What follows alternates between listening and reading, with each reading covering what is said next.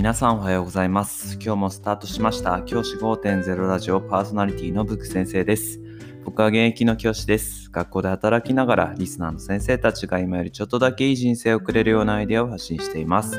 より良い授業、学級経営、働き方、同僚保護者、児童生徒との人間関係、お金のことなど、聞かないよりは聞いた方がいい内容を毎朝6時に放送しています。通勤の5から10分間聞き流すだけでも役立つ内容です。一人でも多くのリスナーの先生たちと一緒に良い教師人生を送ることが目的のラジオです。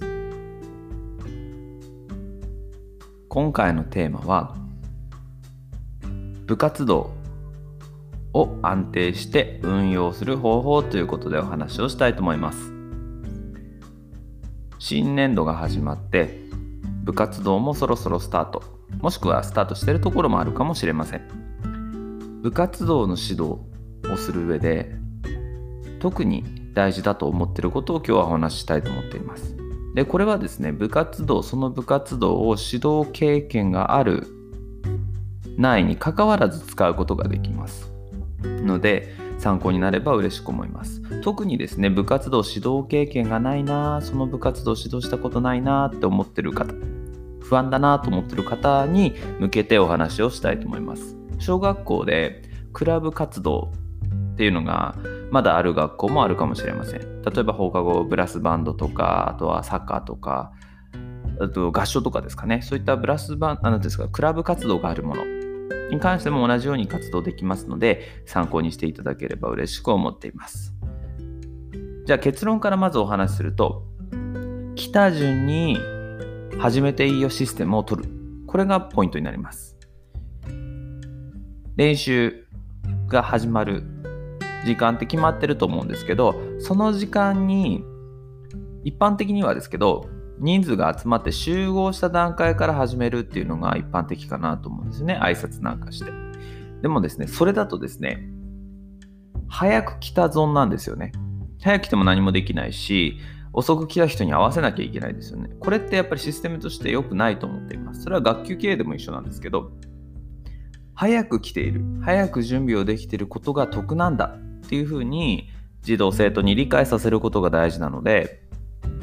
この早く来た人から始められるシステムをどんどん導入していく方がいいと思います。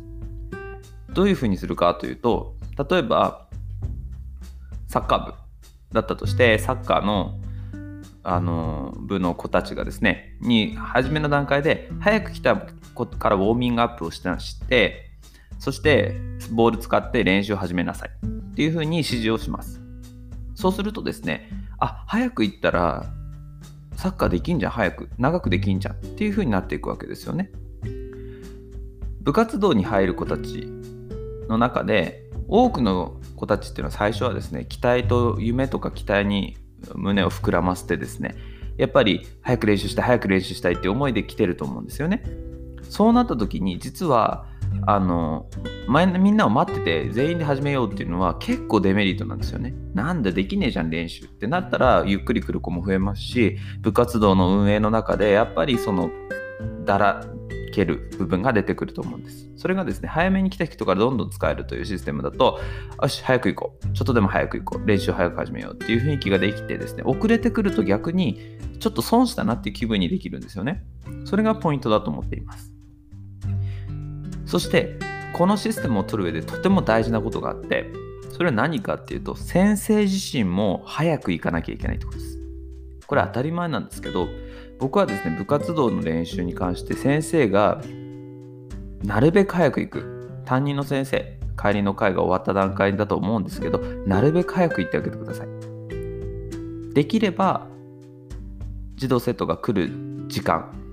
より前にまあ副担任の先生とかはそれが可能だと思うんですけどそういうふうにして楽器を持ってない先生なんかは可能だと思うんですけどそうする。で担任の先生もですねなるべくそうジャージに着替える時間早めにジャージに着替えてですねあのもうすぐすぐ練習できるようにして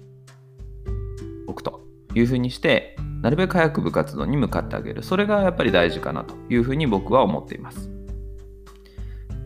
なんでかっていうと先生が見ててくれないとやっぱり練習ってスタートできないんですよね。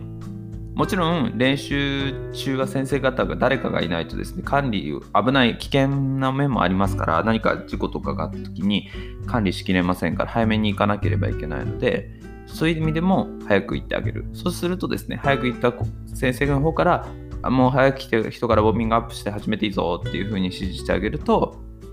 子どもたちも安心して活動できます。特に1年生の子たち。新しく部活動に入るような子たちはやっぱり先輩がいるから練習していいのかなとかって思ってしまうと思うんですよね。そこで大丈夫だぞ始めていいぞっていう先生の声があって始められるっていう安心感もあると思います。部活動に関してはなるべくキビキビやることがやっぱり大事だと思います。だらだらやる部活っていうのはやっぱりそれだけあの質練習の質も落ちてきますし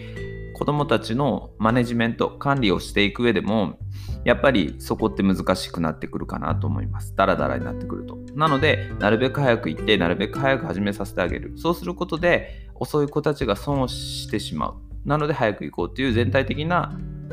スピードアップにもつながると思いますので、まずはですね、練習については早めに来た人からどんどん始めていいぞっていうシステムを取り先生方もその場にいるというふうにしてあげてほしいと思います。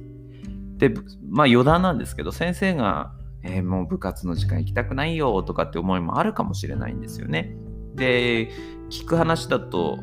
まあ、部活の時間ちょっと30分ぐらいですか？は児童生徒に任せてあとは先生はちょっと職員室でお仕事をするということもあるようなんですが、僕はそれはあまりお勧めしないですね。そうするとですね、あのー、帰り帰りづらいですね。時短勤務をした上で、それって帰りづらくなるんですよね。もう最初、部活動の最初からも熱血指導というか、まあ、ある意味そう、一生懸命指導した先生に対する眼差しと、最初の時間ちょっと、まあ、ある意味サボって職員室でいた先生とのに対する目線ってどっちがこういいかって言ったらそれは一生懸命やった先生にがお疲れ様早く帰りなねっていう風になっていくのは当然ですよね。なのでそういう意味でも先生は早く行った方がいいと思っています。そして児童生徒たちも先生はいつも早く来てくれている。だからそんな先生の指導だからきちんと聞こうという風になってきますからたまにしか来ない先生に指導されても、なんだこいつ来ないくせにっていう風になったら当然なので、あのそういった意味で、なるべくですね、早めに行く行くということも大事にしてほしいなという風に思います。今日は部活動の運営の話でした。じゃあ今日はこの辺で、起立で着席、さようなら、また明日。